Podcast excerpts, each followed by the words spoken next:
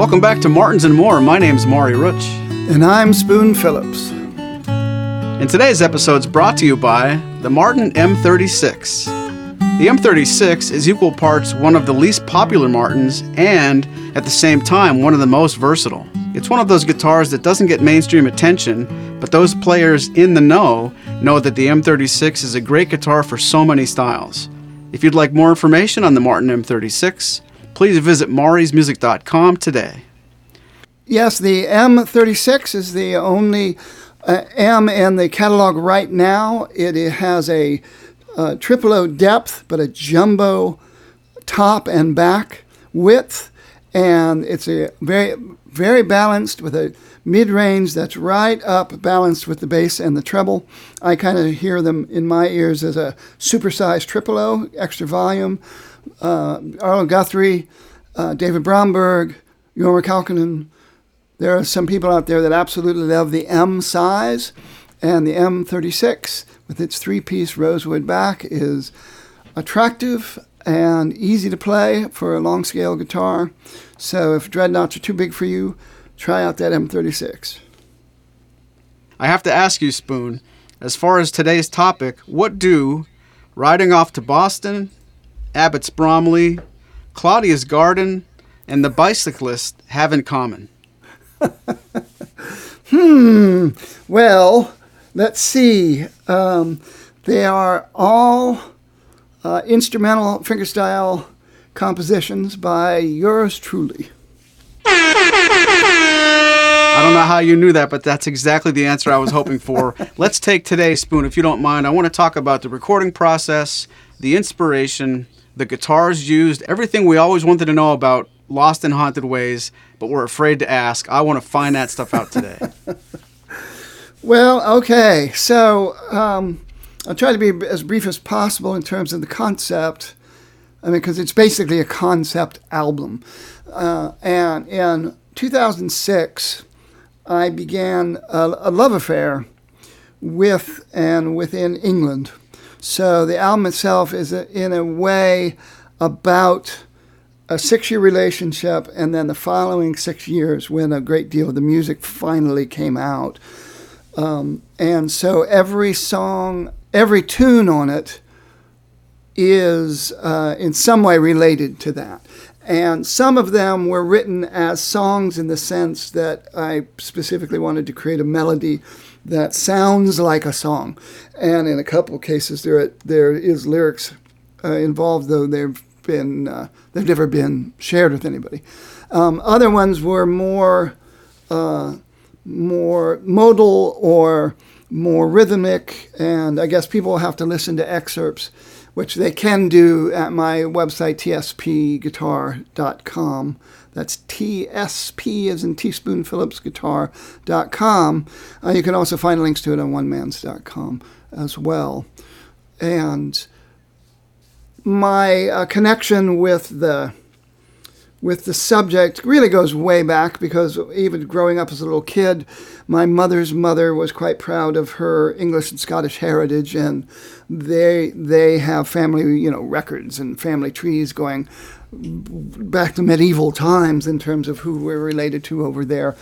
Um, even though everybody on both sides of my mother's and father's family were over here by 1800 or just before 1800, so it's really just more a matter of uh, family pride and perhaps DNA. But so that's where the idea came from. And um, so there's 12 tunes. And ironically, since I just said this was all about England, the opening tune is called Riding Off to Boston. And the closing tune is called Riding Back from Boston. And uh, that's because, uh, for a, a, couple of reasons. Um, the, the original first tune that really kind of started this all off was riding back from Boston, which uh, people have heard me do on your uh, various videos and my own videos because it's the fingerstyle piece that I do to show sort of relaxed fingerstyle playing when demonstrating guitars. And and of all the pieces I've ever done, that's the one that gets the most email of what tune is that, and you know. And where can I get that tune? Well, you can get it on the album Lost and Haunted Ways, and you can get the tablature from it and uh, other songs as well as my website. It's funny, I just remembered every time I try to type this title in a hurry, I almost always type Lost and Hanooted Ways. I have a really bad habit of typing poorly. And much like sometimes I'll say Martin is M A R I T N, I just almost always make a typo here. When I look at it back on a graphic or something on YouTube, I'm like, I don't know if anybody likes the album Lost in Hanooted Ways, but would you ever consider changing the title? Well, I don't know. We uh, may have to talk to Al Yankovic about that. I'm sure he can make some, something out of that. Um, so with that, for but those two pieces, riding off to Boston, riding back from Boston, are basically the same tune. One of them's upbeat and done in very upbeat pace and temp, you know, tempo, and and uh, is somewhat uh, effervescent. The other is more slow and contemplative, and there. Uh, this is something that a lot of people seem to be surprised about. That most of the album is in standard tuning. There's a couple of you know, there's some tunes on there that are not in standard tuning, but uh, both of these are in standard tuning. Fingering for the key of G, though, riding off to Boston is with a capo, so higher up the neck, again to help lighten the mood. And and if you've never been up that way, what used to be the old postal road goes right by the home of uh, John Adams, the second president of the United States. And me and the uh, Englishwoman in question uh, had gone up there at one point. So that's kind of was sort of the inspiration of somebody who was heading up uh, up to Boston to see their their true love and the anticipation of that. And uh, so that's where that you know tune came from, and that is, I guess, this the seeds of this album, and then what came in between it. The second song is called "Morning Star over Staffordshire," and that is in fact in DADGAD, and uh, Staffordshire is up in the Midlands, north of Birmingham. It is around the area where J.R.R. Tolkien came up with his idea of the Shire. And in fact, you will see real life hobbits out there, these short, round bowling ball people in their caps and pitchforks out with their hay bales and their sheep. And there's absolutely no question that that's where uh, Tolkien, Professor Tolkien grew up in that neck of the woods, and that that's where he got his imagery for the hobbits that you see in The Hobbit and The Lord of the Rings. But really lush, awesome green uh, hill country and pasture land uh, primarily. And um, so that is basically a, uh, a contemplative piece, the kind of thing that I would sit there and go over and over in an open tuning uh, or sometimes in just drop D and and let the feeling of the place come over me, whether in memory or actually in out sitting out, you know, in a landscape or something like that, or or or meditating on a particular idea or a particular person. And this is a very good example of that. Though it, though ultimately this tune it was meant to be the kind of tune that you would hear on like a Victorian music box. So I, that was the feeling that I was going for, when you could oh, open wow. one of those ornate, you know, music boxes and have it tinkle through. And, um, and I was always, uh, I was always uh, amazed by those as a small child, particularly the music box that played Quentin's theme on Dark Shadows, the uh, soap opera about vampires and werewolves. But uh, that was the very first Victorian music box that really wowed me.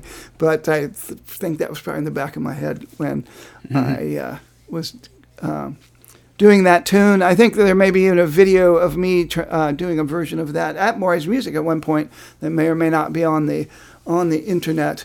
But um, oh yeah, but it had gone through many titles, and I actually have a little poem on the website that uh, said, I retitled this tune since it won't be played through, but I'm back in that garden of English dew, where the dawn's early birds must still twitter and dart near the midland spot where I left my heart, beneath the tree in Piggy Lane, from whence it has never been reclaimed.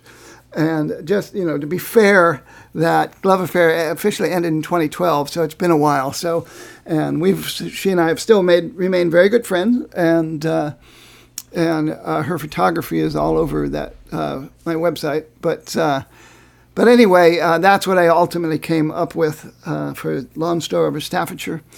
that's followed by the tune Abbots Bromley, which by coincidence in the big book of British villages is the very first listing because of its ABB start. Abbots Bromley is a uh, the village where she grew up, and over there traditionally, a village uh, was large enough to have a church. So a hamlet is a, basically a village that isn't big enough to have its own church. A village is big enough to have its own church. A town has an official market uh, in, in medieval days where you would get a royal charter, a royal warrant to have a, a uh, farmer's market for the you know neighboring farmland. So that's what would make a town. And then a city had to have a cathedral, though those rules have changed a lot. So you can have very small cities because they have a cathedral, and really big towns because they don't have a cathedral. But anyway, Abbots Bromley was uh, big during the English Civil War for smuggling. Uh, Mary Queen of Scots was stayed there as a prisoner of her sister Queen Elizabeth um, on you know some royal progress to one of her prison uh, castles, probably uh, Tutbury Castle, which is in um, that same county. And for this, uh, this is an instrumental that is an actual song that actually has lyrics, though they've never been presented. Um, but the idea of it was an Anglican hymn, and that's what it's supposed to sound like. And the chorus of Abbots Bromley, bum boom, boom, boom, boom, boom, bum, is really supposed to be a homage to that town with their uh, Norman church and all that. So that's the first three. So the first quarter of the album is Riding Off to Boston, followed by Morning Star over Staffordshire, and then followed by Abbots Bromley, which is in Staffordshire. I have to ask you now at, at, this part of the program, listening to describe the first three songs of the first quarter, is it a dumb question to ask? Because I wonder if someone else is thinking the same thing. Are these the first three songs you recorded for the album, or was it recorded out of order? Oh, it was recorded out of order. Um, uh, later on, I'll get to there were you know there were some things that really didn't even get finished until uh, the album was recorded, and, and like with a lot of instrumental tunes and even songs that I've written, um, they continued to live on and, and evolve. So this was a place in time where these were recorded. But yeah, these were not recorded in order. I had, I knew that I was going to close with the last tune, writing writing back from Boston, and so that's when I decided to put the bookend on it and the faster version, just because I like the chord progression, I had never really initially considered to be a tune. But so I basically turned that into its own thing. And they're not exactly the same. There's more, there's differences to it in, in other than the speed between the first and last song of the album. But um, Abbots Bromley was already Morning Star over Staffordshire. Uh, that one was developed early on and Abbots Bromley, I actually first started coming up with, like I said, during that kind of meditative period where I'm playing uh, and letting my mind go, uh, actually began in uh, Abbots Bromley, even though that's in standard tuning. Um, the fourth tune is the oldest tune. It's the only one that pre existed this concept of making the album, and that's The Steeds of Culloden or Culloden, depending on who you ask. And um, years ago, uh, an old friend of mine from college uh, was one of the head guys on the uh, Scottish Society here in, in New York City, and um, and so he they would do uh, performances at La Mama ETC, uh, the Experimental Theater Club, which used to be called Cafe La Mama, which was Ellen Stewart uh, invented off Broadway theater in the 1950s. And mm. because she was an African American woman who was having performances behind closed doors with white men, she was getting harassed.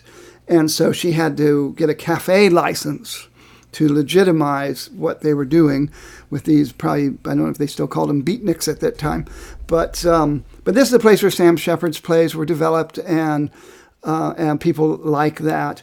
But uh, of course, we're not going that far back. This is just we're talking about in the uh, early 2000s, late 1990s. Uh, my friend Thomas Keith, who is a uh, Tennessee Williams scholar and a Robert Burns scholar, uh, have been involved with uh, Stewart for years professionally. So she allowed us to do the fundraising concerts for the Scottish Society at La Mama ETC in in uh, uh, in the same space where Blue Man Group started actually, but um, but in around that same time, and so a bunch of people from all over the place, real Celtic musicians and people like me who liked Celtic music and people had nothing to do previously with Celtic music, uh, would get together and do these shows. And then we'd also uh, at times perform at their Burns supper that they would have, Robert Burns, or around Bob, Robert Burns' birthday. And so I wanted to do a piece called The Steeds of uh, Culloden. And I did research on the Battle of Culloden, which uh, Culloden was in 1746. It was the last battle ever fought on uh, Great Britain and it was the uh, the end of the Jacobite uh, rebellion where the forces that wanted to bring in the Stuart family uh, uh, with Bonnie Prince Charlie tried to do a revolt, mainly with Highlanders, and they were soundly uh, defeated by the British Army and the Lowland, uh, their Lowland Scotland allies. And so it's still to this day very controversial thing in Scotland. But um, in my research, I learned there were no steeds at Culloden, basically because the uh, because the weather had been so bad uh, that the British cavalry had gotten bogged down and basically missed the battle, uh, as long as well as their European mercenaries, which was a bad thing because after after the uh, Highlanders, you know, charged into the British lines and got mowed down, and it was almost like Bunker Hill or Gettysburg, where where because of the terrain and they um, they you know only broke through in one place and very similar to Pickett's charge at Gettysburg and suffered horrible losses and then retreated and then the British cavalry and dragoons that had basically missed the battle basically went berserk and and committed all kinds of very nasty deeds out among the wounded and all that. So this uh, this is an adventure tale about a young man escaping the carnage of Culloden on horseback, pursued by all the king's horse, and you'll have to decide uh, whether he makes it back or not. But um, so basically, it's like a it's a tone poem about a chase over over the uh, terrain in Scotland in 1746. So. Um, and originally, it was done with mandolin and flute and uh, accordion with the guys that I play with here in New York City, but uh, we never have uh, recorded it that way. But I hope to to do that someday, soon. I reserve the right to change my mind, but off the cuff, it might be my very favorite guitar part from this whole CD. And whenever we're at the Martin Factory or doing some videos together and you just break into it without announcing it coming, it's just like this bang. And I just love the way, I love the phrasing. It just has a mood to it that's almost electric guitar like to me, and I just every time I hear it, I just, it takes me back to the first time that I did, which was a long time ago. Well, thank you. Uh, know, the, the concept around that song musically was I wanted to try to uh, write a tune in standard tuning, but approach it like it was in an open tuning. So that basically required me to do it in E minor because that's the closest thing to what open tuning is. So, so it's in E minor, but it's very much played as if it's a open tuning kind of tune. So, um, so if uh, people are not familiar with it, you've certainly heard the opening licks on on various videos online. Um, the the tune after Steeds of Culloden, uh, Culloden number five is the Ibex and Blackstock Road. Um, this is uh, it has it on the website uh, that's about the album. It has its own little poem saying there once lived an ibex back in the day at the crossroads near where the gunners play and as spry as a lamb in May, so they say. And an ibex, if you're not familiar with them, is one of the largest members of the goat family. So look them up because they're really cool looking, and they they like to do stuff like get on top of people's houses in Switzerland and stuff like that. So they're they're um, amazing climbers, and they're some of the most uh, daredevil, you know, high precipice climbers out there. And the uh, the person in question that greatly influenced this uh, said that she had always wanted to be an ibex growing up. And um, so, and she lived in Blackstock Road in London, in Highbury, uh, Highbury and Islington, just down the road from the old Arsenal Stadium, the Gunners being the team nickname for Arsenal, the famous British soccer team. Uh, they've since moved to a different stadium, and that stadium now has been converted into apartments. And the inside of the stadium is now uh, shared public gardens for everybody who lives inside the stadium grounds, which is a pretty amazing way to uh, use a structure like that rather than tearing it down. But anyway, um, so this is in uh, this is in a, a, tuning that I just came up with, or maybe other people use it, but um, but it's basically uh, like DADGAD, but the the D is dropped down to C. So it's an unusual tuning, but it's a lot of fun to play around with. And the whole center section, it's completely improvised. So anytime I've performed it, it's always come out completely different uh, than it is on the record. But um, but in fact, I need to bring that back out. I've, that's pretty rusty because I don't drop it down into that tuning very often. But um, but it's a I enjoy that tune a lot. It's fun and sprightly. um, and then the uh, so the sixth, uh, the the end of the first half of the album is a tune called Claudia's Garden, and um, when I talk about those kind of meditation improvisations, this was done in the studio, and I maybe played for almost 25 minutes. And, and this is something I had done uh, with this. This is in drop D, and I had done it on and off, waiting for Claudia's Garden to really come out. And so in the studio, I actually sat there and played for almost 25 minutes probably. And so Claudia's Garden is really just the last cycle of that. And so I, because I would start over and I would go over and I, you know, and I just go in these secular patterns and I had these parts in mind and I would have different parts come in at different places and just let that roll while I meditated on Claudia's Garden, which there's actually a photo of it on the uh, on the website of me sitting in Claudia's garden. Claudia is the mother of the of the person in question, and so this was uh, really kind of uh, um, thinking about her and her daughters and her granddaughters, and thinking of that kind of going over and over in my head, and so that's where that came from. And when it comes to recording the album, this was the very last thing I recorded, and I wished I could have started over because I felt like I had finally perfected the mic placement and and, all, and everything else and the preamps and all that.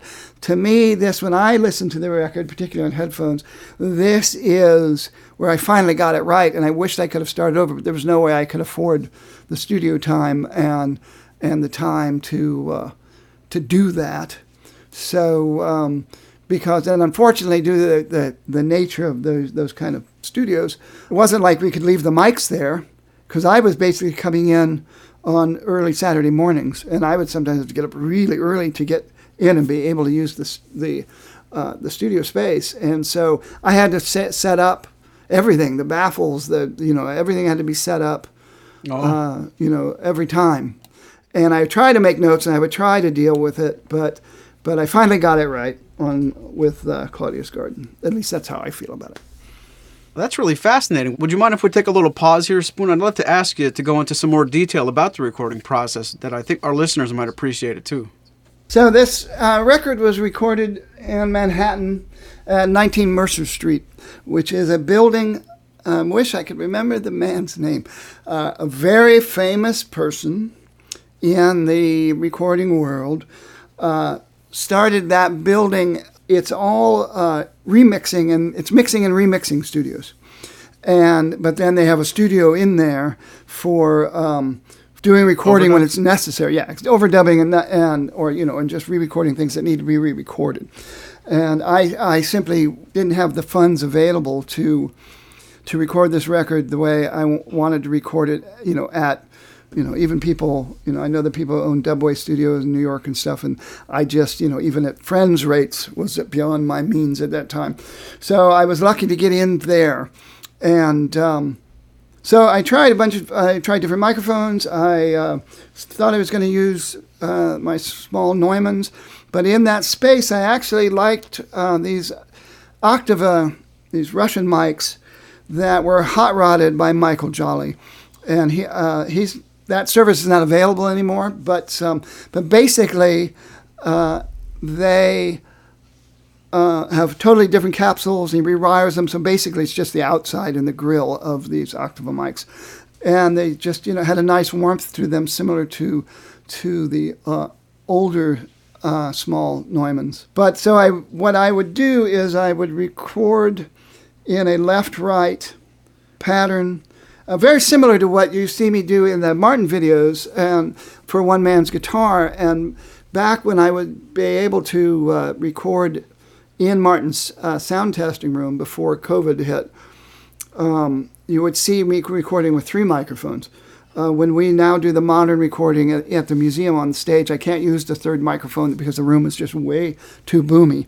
So what I had is two small diaphragms and uh, basically an XY position. And then I had a large diaphragm that's uh, more directly in the traditional straight on at, at the 12th fret. And then when I mix, I would basically just bring in just enough. So on that record, I bring in the the large diaphragm mic, which is also another hot rodded uh, Michael Joly mic. I would bring that in in the mix just where you wouldn't notice it was missing if it wasn't there. So it's primarily the two uh, small diaphragm mics. The one, if uh, as the guitarist view, the one that's on the left side, the neck side, is at the 12th fret but pointing at the 17th fret, and it is just out of reach of my hand leaning over. So I don't remember the exact distance, but it's a good ways back. This is something that Howie Emerson had taught me was to to record if you're in a room that you like, record with the mic far enough out so you're getting some room and you're getting some air. And so, and then the other microphone is uh, parallel to that, but pointing at just behind the bridge. So that's how I set the mic placement up for those mics. And like I said, you know, every t- every Saturday I would go in there between. I guess this was recorded uh, June 10th to June 25th, 2018. So there, you know, probably five sessions involved in there, and I would have to set everything else up. But that was the goal to get the mic set up that way, and then the the large diaphragm mic. Uh, was out a, even a little farther. But that's basically how I set them up. Um, I, I use an Antelope uh, preamp and uh, Discrete 4. And Antelope is the company that gives you all those uh, digital mic modules. So you can make something sound like you know all these different mics. And they have a bunch of other digital mic models. I've never used any of that. I just got them because i i like to sometimes use up to four mics at a time. And so so i wanted to have something with four preamps. And antelope uh, was highly rated in terms of their how clean the preamps are.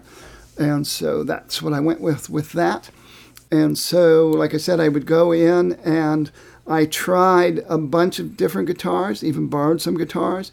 Ultimately, came it came down to sometimes did I like the sound of it, and it came down to other times my playing and what I played. And so ultimately, there's only three guitars on the album. Well, I, I have to ask you now. Uh, this really makes me wonder when you're talking about one certain guitar was on one track. When you're in the writing process, and I don't know how deep you want to delve into some of these questions. Say you're writing Abbots Bromley. Did you know while you're writing it which guitar would sound best, or were you kind of making your choices during the recording process? Well, certainly for the recording process, I made the choices during the recording process. But they there's times where a guitar definitely influences the music that comes out of me, and I think that's the case for a lot of people. I think um, when you get a new guitar, I honestly believe you're probably going to come up with music that you would have never come up with if it wasn't for that guitar.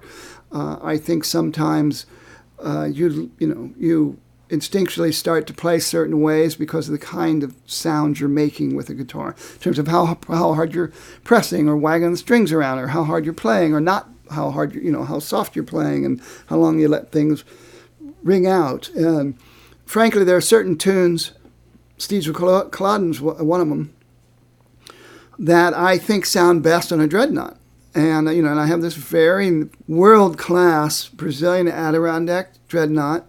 That's the back and sides are from 1966 D28 that had been destroyed, and our friends uh, Rich and Dave at Brothers Music in Wind Gap, Pennsylvania, mm. they had just retired from the Martin factory and and so I, I gave them, you know, I wanted to give them some business, and they did a conversion. So it's got, you know, genuine, what Martin would call an authentic 1937 bracing, and hide glue for the top, and but it's got a modern neck uh, with a low profile and a, a, regular neck rod. But I love how it sounds, and there's uh, tunes that aren't on there, and Steves of Culloden that are you know robust instrumentals that I think sound best on that. I really couldn't get that guitar to work in that space and and record well with it, and so. So, uh, so I gave up on that, and I stayed with this the smaller auditorium-sized bodies, and um, you know, and I didn't have a lot of help. It wasn't like I, I like I said, I, I didn't go to Dubway. I didn't have like a professional engineers or anything like that, you know, helping me out in that circumstance. I did this all by myself. So, might have oh, well have been a home studio, but I don't have anything in my home that you know has the sound protection and you know the dampening, all that stuff. So when it came to the actual what's on the record, Sometimes it was I liked the sound of the guitar better, but there's a couple of times where I said I wish I could use that take, but I actually had a clam in there, and so I can't use that take. So, so, um, but uh, I'll tell you what the three guitars were, and then at the very end of all this, I'll actually say which guitars on what tracks. But um, one of them is a 2004 OMC 28B Laurence Juber. Uh, it was my second Brazilian Laurence Juber. I really regretted saddling the first one. And I have such a hard time with those V-necks with my old football injuries. But I had to have one, and I and, and now I regret selling that one too. But yeah, so that one's used on, on uh, the majority of the tracks was the Brazilian Juber. Um, the uh, second place comes the custom uh, from 2017, the custom Triple OC 21 TSP, the ah. one that uh, that uh, Maury and Laurie have uh, were selling for a while there, and so that's uh, came in second place, and then. and then third place uh, was the custom short scale Madagascar Triple OC 28 that with the wooden binding that uh, was based on the Laurence Juber models, but is in the short scale and has the GE uh, Golden Era style on V-neck with the uh, with the 1930s heel, which I find a little com- more comfortable than the regular modified V-necks. Um, that's Madagascar Rosewood Adirondack Spruce. It was in fact the very first uh, custom shop made uh, guitar made in uh, um, Madagascar Rosewood uh, for a private uh, customer. It was ordered. Wow. Uh, it was yeah. It was ordered the day um, the uh, the day uh, I went to NAMM uh, reveal at the Martin factory, and uh, and Tim Teel was taking me through the the models for that year. And I said, well, it's been a year since you guys started using Madagascar rosewood. Doesn't that mean people are allowed to uh, order Madagascar rosewood for custom guitars. And he said, I don't know. And this young woman was walking by and he said, Would you ask Mr. Fair to come out here? So Bob Fair comes out and sees me and has that look of, Oh no, now what? And he, he comes out and he says, uh, Tim says to him, So are we going to allow uh, custom orders of the Madagascar rosewood now? And he looked at me and he, and he said, um, What do you want? and I told, and I started telling him, and he said, "Oh, hold on a second. He takes out this little jotter pad from his shirt pocket and takes out the little, almost like golf course little pencil from behind his ear, and so we worked it out, and and I, you know, just kind of gestured to my left and said, "Well, my dealer happens to be standing right here, which happens to be uh, the the other person in this podcast."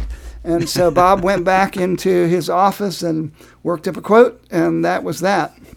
So, uh, and that guitar is now proudly and happily owned by uh, Jim Kalika, our good friend. So Oh, wow. um, again, the V necks I had to give them up. So so that came in third place. But those are the only uh, guitars that are on the record. Well, pardon me just one minute. I'm just making my notes here. Recorded the entire album with Rosewood. Okay, got it. I'm going to say it. Why didn't you choose to record anything on this important album with Mahogany? I did record with Mahogany, but they didn't make the cut uh, for the same reason. So I have my. Whoa, say that again for posterity. I did. I did record uh, various tunes on various mahogany guitars, including my Triple OC 16 from the 1990s that I love. But uh, I don't know if it was the room, microphones, preamps, whatever it was, uh, or just those some of those cuts. Again, I made a mistake or too many mistakes for my pick persnickety ways, and so they didn't. They didn't make the record. So. Of course, I'm kidding, but that's fascinating. And as long as I've known you, and as long as I've known this album, I've just put it in my mind that I kind of pictured what you're playing, but I never gave myself enough time to really be disciplined enough to to w- wonder and guess about some of these facts, and to just realize that I don't know if you're a good record keeper or if you have a, a vault of stuff. It would be so interesting to me to find out later that you have some uh, unreleased material from this record that were recorded by guitars like that, like your your mahogany guitar, like anything that didn't make the cut. If you have a, a way of going back, even for your own personal enjoyment, have you ever gone to search to see, even if it has one tiny little mistake, are there are there tunes in the vault that would kind of give us a glimpse into what almost happened? Well, I guess that's a really good question. Unfortunately, unfortunately, two different hard drive deaths might have eliminated that stuff, but I'm not sure. That's a very good question. I am not sure what survived uh, recovery and what didn't because you know, like a, like a, I guess a lot of artists, um, once it was in the can and once it was out, then you know, I'm more forward thinking than that, and it hadn't occurred to me. Um, I do know that when I when it comes to the recording software that I used, I did keep the EQ settings. They're all there.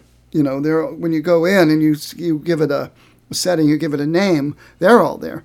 And I've and I have cannibalized them in the past um, when I've done my my uh, reviews at Martin, there have been times where instead of reinventing the wheel, um, I will uh, go in and I'll look at settings and say try this, because um, I don't do a lot of EQing per se when it comes to the guitar review stuff, but there are times when I can hear really. Uh, particularly in the factory, I mean the factory uh, museum stage, I can hear really high end stuff coming off the walls and stuff like that. That I'll go in and you know and, and massage and try to get rid of some anomalies from the from the space. But huh. um, but I, I keep all that stuff for reference and and uh, also settings for compression, settings for limiting, and stuff like that, which I had to do on this record. I've never liked using that stuff, but uh, different guitars, different days. There were times when I had to. Uh, put on some compression or a limiter, and I don't know if people know the difference, but a, a, a limiter basically gives you a brick wall that's that says nothing is going to. There will be no peak beyond this and it's different than than compressing. So and I would you know I would do that uh, too. It's you know it's di- it's difficult really to record acoustic guitars uh, without applying some of that stuff to get um, particularly if you're you know when you're ma- mastering as they call it, which I did myself. They always say you should get somebody else to master, but I couldn't afford that either. But um, but um, when it came to the mastering stuff, wanting to make sure that the that the levels you know were at least in the same ballpark across the twelve tunes. Mm-hmm. Um, the software I used was uh, I used Reaper, which is a shareware. You know, it's a you know public software. I I don't remember. It's been so long since I got it. They may ask for like a sixty dollar donation, but they they they don't like turn it off on you if you don't you know put it in there. And it's constantly being updated, and just like with the preamps and all that stuff, it's it, there's way more bells and whistles than I ever need when I'm just basically recording acoustic guitar on you know multiple tracks. So, Hmm. but um, that's what I've always used, and and it's you know, it's not much different than than Cubase or Pro Tools or whatever when it comes to the tracks and manipulating the tracks. They're all they're all pretty similar programs. So it wasn't like you ever had a recorder mix down 20 tracks. I've never. Well, I've done. I mean, I've played around with that stuff, and and you heard the the CD I threw together for the second Martin Fest, where there is some multi-tracking there. You know, where I put down some lead guitar stuff, or I'll have multiple, you know, multiple guitars and things like that. But not like my friends that do, you know, synth drums and and you know four different synth- synthesizers and all that stuff, and people that I've recorded for. I've always been amazed to watch people that are really lo- using 64 tracks. and uh, I mean, you know, I, 64 is too many, but 20 is a good number. Um, well, have you used? I mean, like when you did your CD, how many tracks do you think you used by the time you were through with everything? Are you asking me a question that has the number 20 in it? I don't understand. Um, uh oh, are we getting close to 20 questions? Your segue game is weak today, Spoon. I'm sorry. That's quite all right. That's quite all right.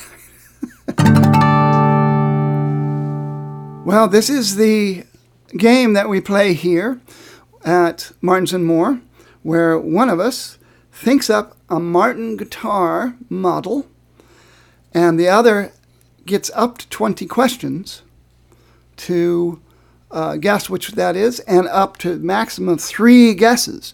Now, we seem to be having a little civil war here because I didn't think the guesses c- counted as questions, but my well, last time assumed that they that was true.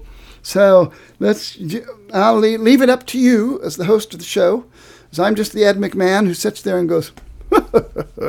um, we'll have a civil war about that. I, I believe we are 50 50 in co hostdom. One of our loyal listeners, his name on YouTube is Andora's Revenge. And over the past couple weeks, it's been Maury's revenge because I got my face splattered all over the, the game two weeks ago. so I, I really, really made it impossibly unfun for Spoon to play last week, and maybe we'll become a little bit more civil. Uh, I'm surely hoping that today's round is not as painful for both of us and the listeners, but I would love to try my hand again at your version of my 20 questions. So, wait a second. Are you setting me up saying for the second week in a row you want to have a model and have me guess? No, I just forget which week it is. okay. Well, all right, I need to just double check something here because I do not want to be caught out giving bad information.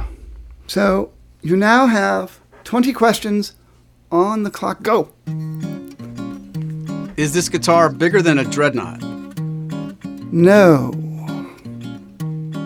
Is this guitar smaller than a double O? No. Is this guitar the size of a triple O? I should have guessed you were going to ask that, but no.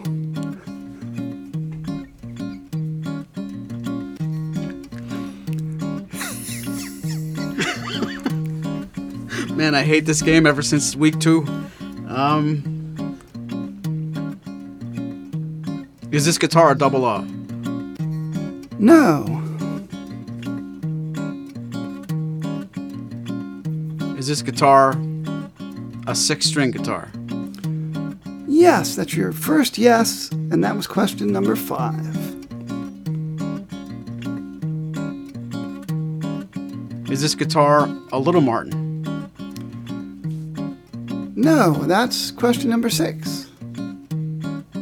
Is this guitar the Backpacker? That's question number seven, and no.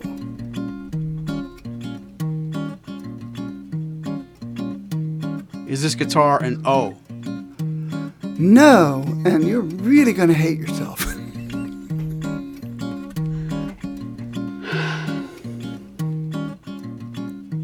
Is this guitar a bass? No, you asked me if it was a six string guitar. That's nine.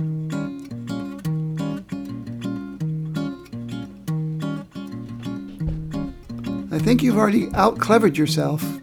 You're going to really kick I'll yourself. have I asked enough questions that I should know which size this is? Not exactly. That's no.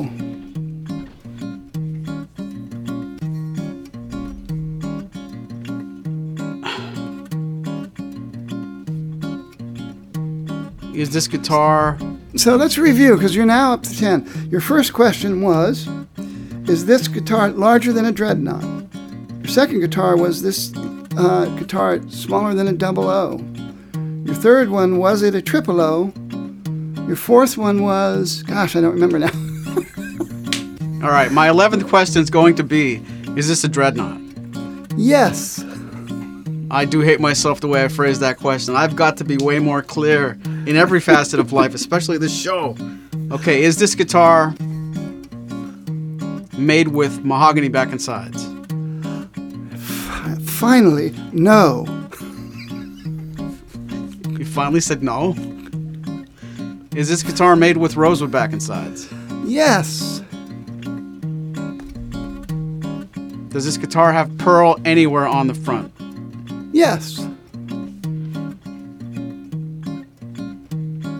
Is this guitar a D42? No. That's 14 questions by my reckoning. Is this guitar a D41? That's 15 questions. No. Is this guitar a D45? Yes! God. 16 questions. Am I allowed to carry my four reserves into next week? The uh, 16 questions. You get seduced by the size thing, I think. But the D45, the Dreadnought in Style 45, is, of course, the flagship of the Martin Standard series.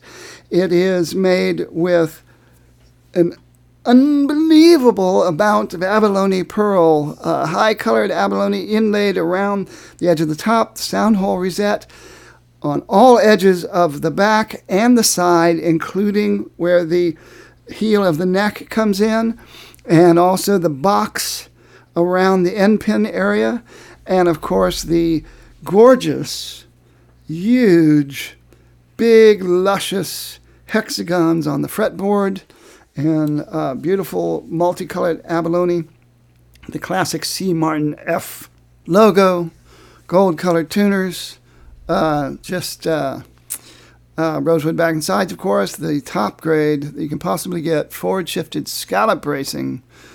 Um, I don't need to tell Amari this because he is one lucky customer who has one.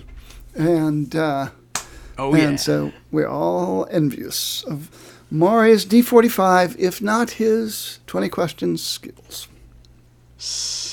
Well, I I don't know what to say. At least I beat last time's record of 20 with no trophies to show for it. But that was such a fun version of that game, Spoon. I really appreciate you letting me win this time, and I'm going to be a little bit easier on you next week. Maybe I'll let you get it in 17. That's big of you. All right, we've talked about six tunes, three guitars, three microphones, 20 questions. We still have six wonderful tunes to talk about. Spoon, if there's any way possible, can we steer the conversation back to the matter at hand? And can you keep telling me great things about Lost and Haunted Ways, available at tspguitar.com? Well, thank you. I'd be happy to. Uh, so the seventh tune is called The Bicyclist, and it is an imaginary bike ride, uh, including gear changes and a very steep hill.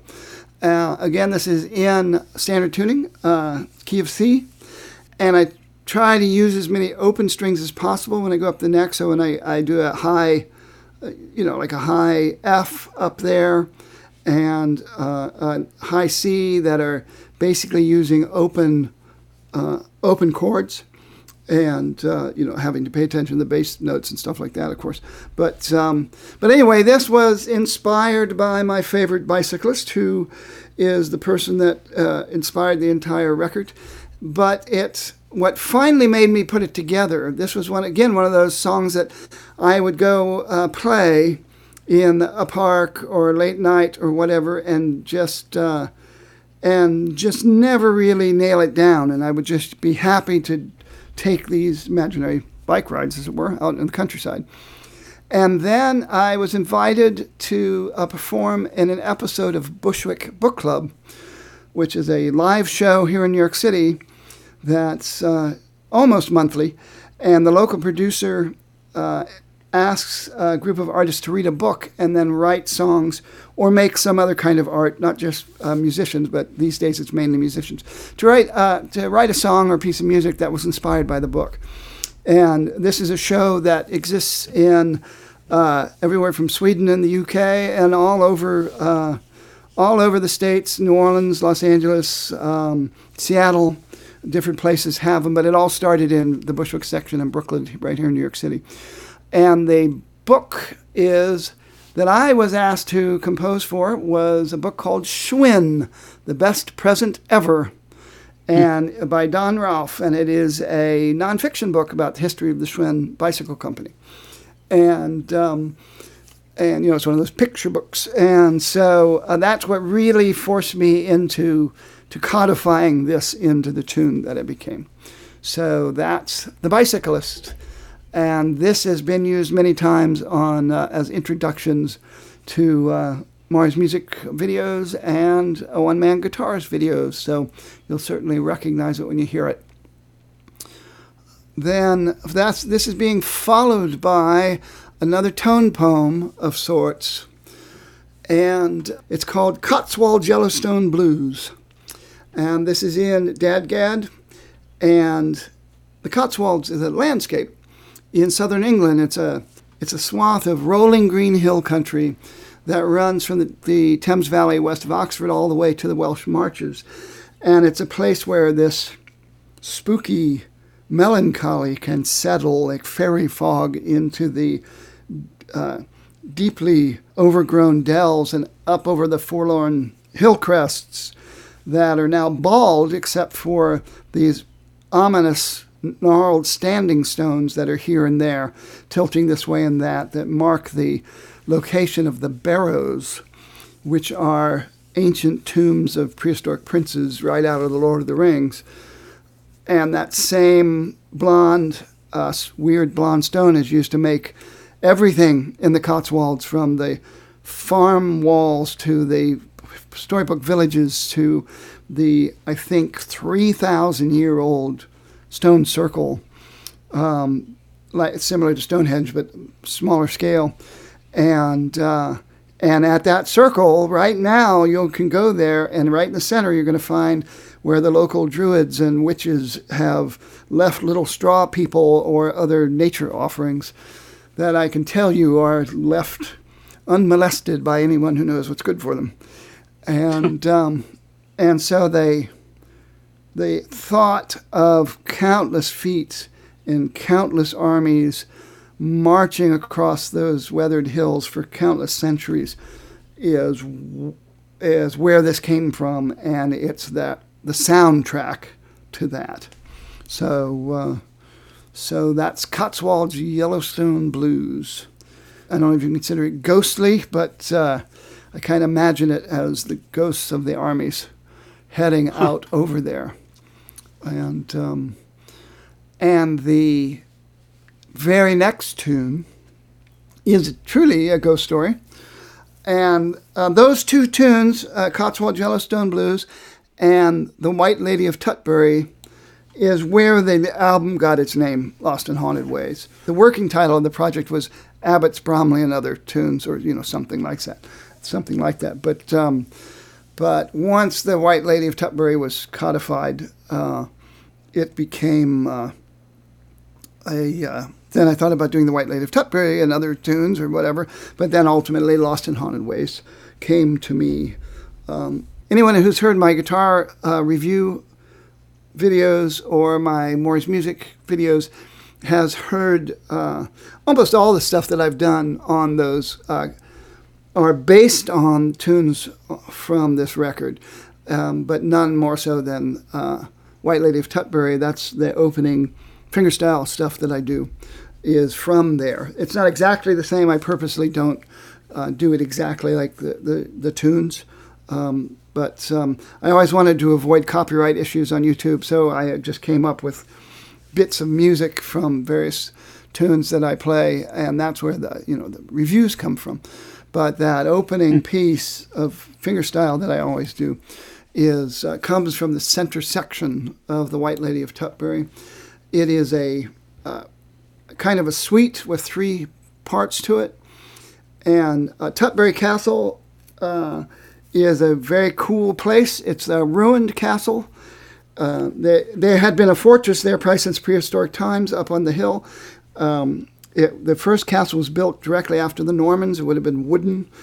Um, it was the seat of power for uh, John Gaunt, the first Duke of Lancaster, um, who is the real life inspiration for Tywin Lannister in the Game of Thrones series, which of course was going hot and heavy at the time this was all coming together.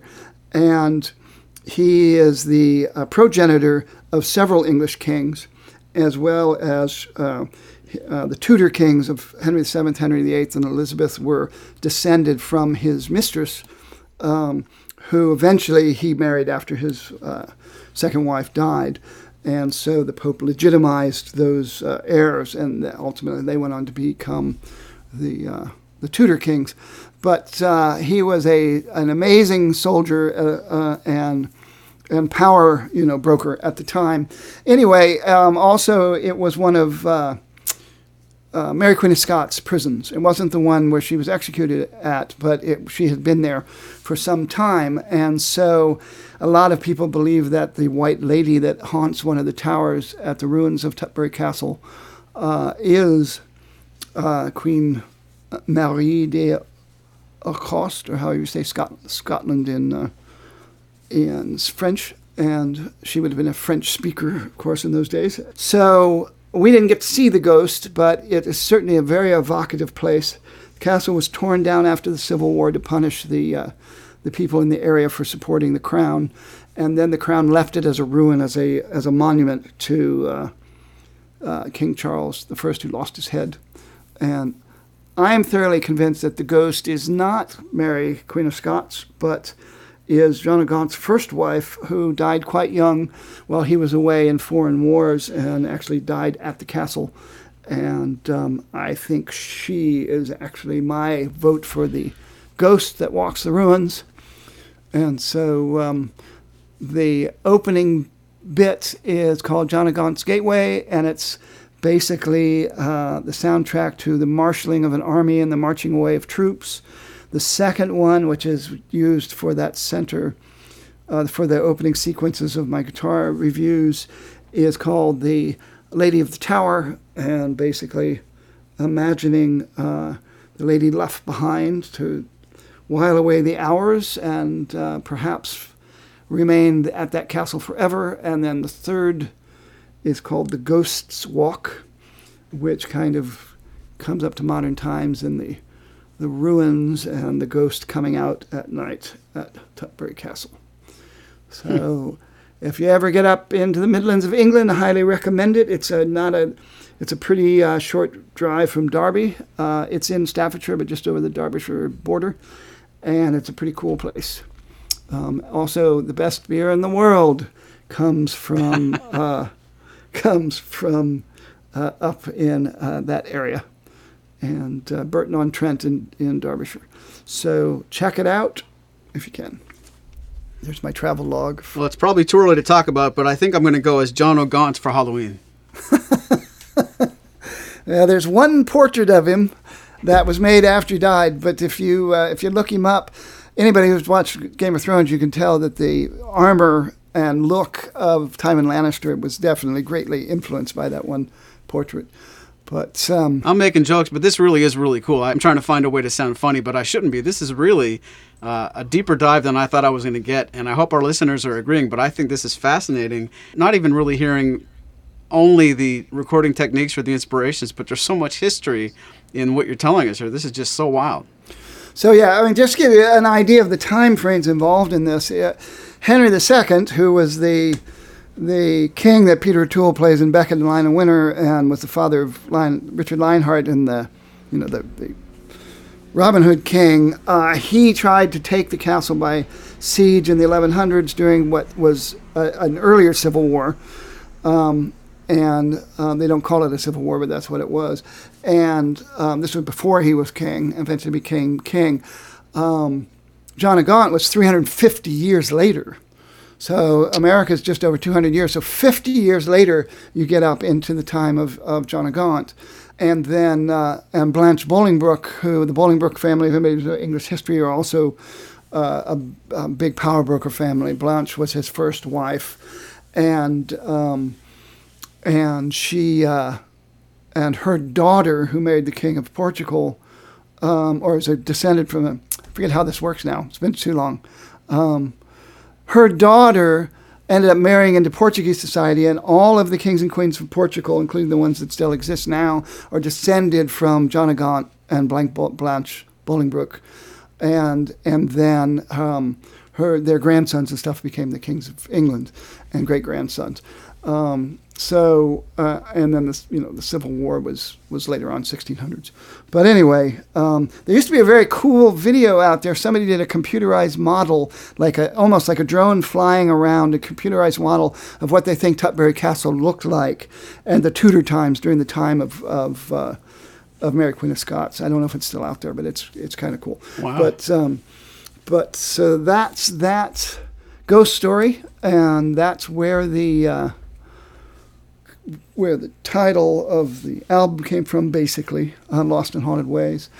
And then the 10th song is Abbots Bromley Reprise, the reprise of Abbots Bromley, which where Abbots Bromley is a that Anglican hymn kind of sound, something that could ima- I could imagine a choir singing in a in a uh, Episcopal church in, in England. Abbots Bromley Reprise is like a jaunty overland trip out in the countryside and I om- almost uh, hear it as like a a march and a song. Like I said, there are lyrics, and someday they may be recorded. But it's the kind of thing that I could see, you know, people marching down, whether soldiers or not, you know, and and singing this sort of robust, uh, uplifting tune about Abbots Bromley, and uh, and that's also that's in standard tuning. Uh, let's see. So is uh, let's see, White Lady Tutbury, standard tuning. So yeah, so I went back to the bicycle because that's the one that's in the weirdest tuning. Cotswold Yellowstone Blues, I think I said is DADGAD. Okay, now we're catching yep. up to Clissold Park. Uh, Clissold Park is a musical interpretation of a lazy Sunday in a park in central London. Um, a short walk from where uh, she used to live. She no longer lives in London. She lives in a one of the uh, first uh, commuter towns outside of London now, being a great lover of the countryside. And um, but up in the Islington, Highbury area, uh, Clissold Park has like its own little zoo, and it's and nowadays it's got like a big kiddie park in it. It used to not have that, but basically it starts out early morning and and, and then with a deserted park that gets more and more crowded with, you know, with joyful park goers on a nice sunny Sunday. That's the idea of that tune. And that's also in open tuning, uh, but with a capo.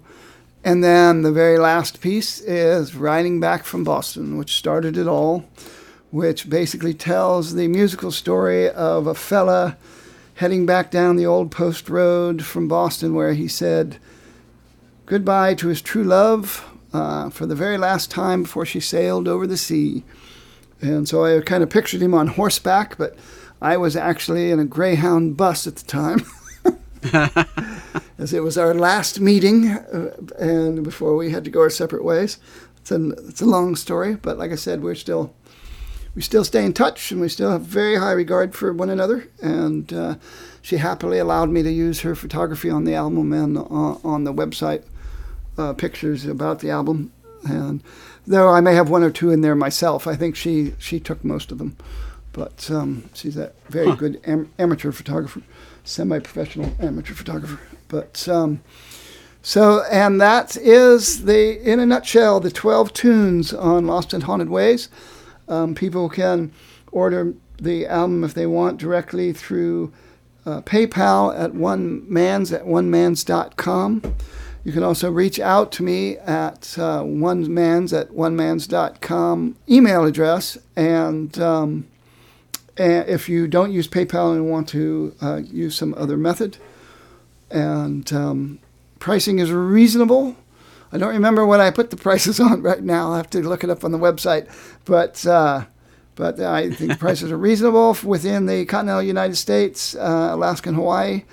Um, also, there's a separate pricing for Canada and overseas, and of course, there's a digital download. Um, and some people like to get both. Yeah, they like to have the hard CD and the digital download.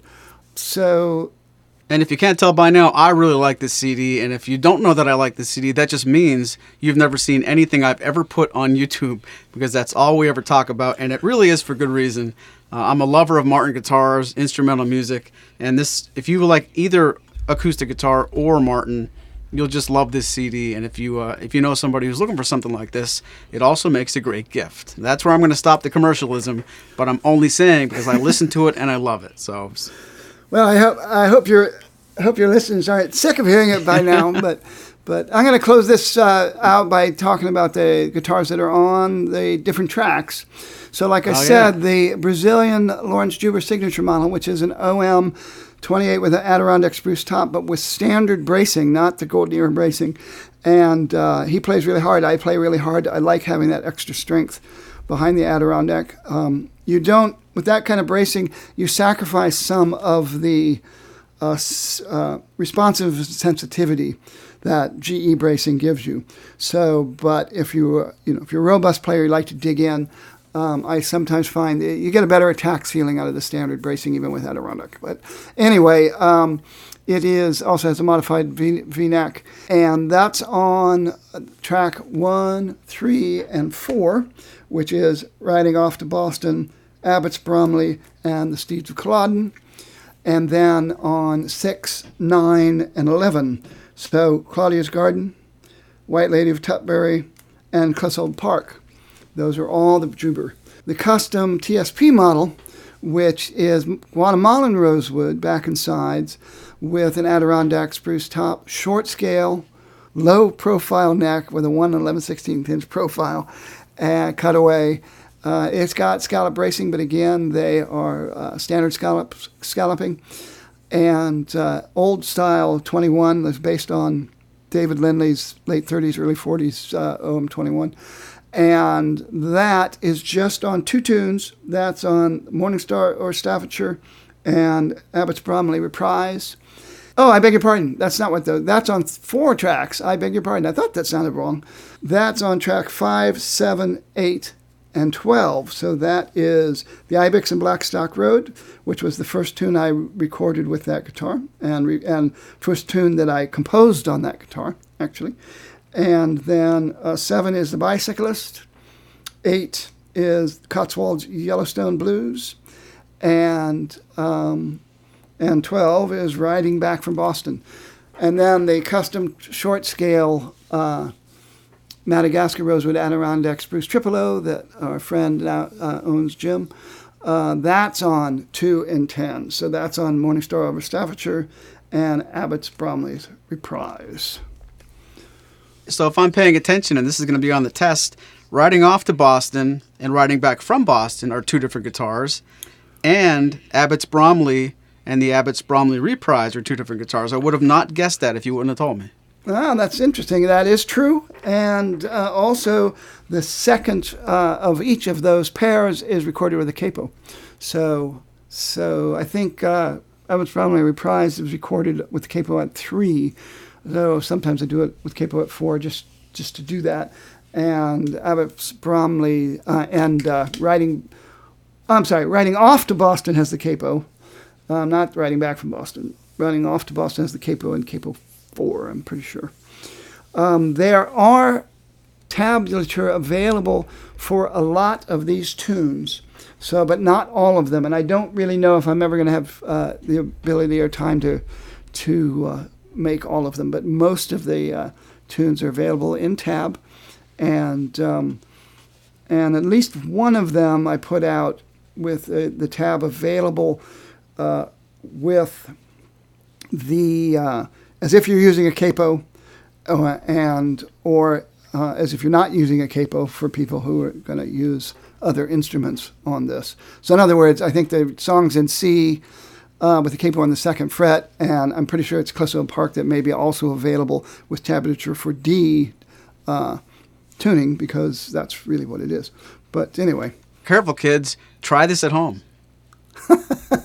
well, I hope people will try it at home. Actually, I've been very pleased with. Uh, I get lots of orders from for the tabs from all over the world. I'm I'm very, I'm I, am i am quite uh, chuffed, as they would say in England, that uh, that my music is that you know scattered far and wide, and that people like it enough that they want to play the play the tunes. And of course, our friend Roeth Roeth is uh, is extremely complimentary by not only recording some of my uh, compositions, but actually putting them on YouTube uh, with his own performances. So, so, oh yeah, he's killing it. If you get an opportunity, find him on YouTube.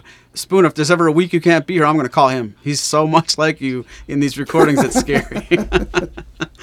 He'd be a very fun guest. He's a fascinating guy. So, you know, in terms of what he does with his working world and all that. So, that might not be a bad idea for certain podcasts to have uh, guests like that on. I mean, you should look into that. Ah, and the seed was planted. And uh, following the same logic, if you want us to be chuffed, give us a review on Apple Podcasts. We might even read your review on the air. Smith Jeff writes, You guys did it again. Thank you for another awesome show. Maury, darn it. Too bad you can't ship to Japan. Your OM28V custom sounds just like what I was looking for. Darn. Laugh out loud. Catch you guys Monday and all the best. Keep them coming. Oh. End quote. All right, Spoon. So, as the co host of this show, I just want to apologize for that language, but I read them like I see them. well, that's what you're good at. well, that's going to be a, a weekly thing, Sundance, huh? Well, I'll tell you what, this was really a very fascinating show to me. I kind of knew what we might be getting into when we talked about doing it, but as we actually progressed through it, I learned so much that I had no idea was going to be here. So, Spoon, thank you so much for taking the time, bringing us into your mindset for a little while with regards to recording, writing, and being inspired to create Lost and Haunted Ways. And it's uh, it was already a good album, but for me, it's even better now knowing some of the secrets behind it. From all of us at Maury's Music, thanks for listening. Hear you later. This has been a presentation of Maury's Music, your trusted source for Martin and Blue Ridge guitars. Find us online at maurysmusic.com.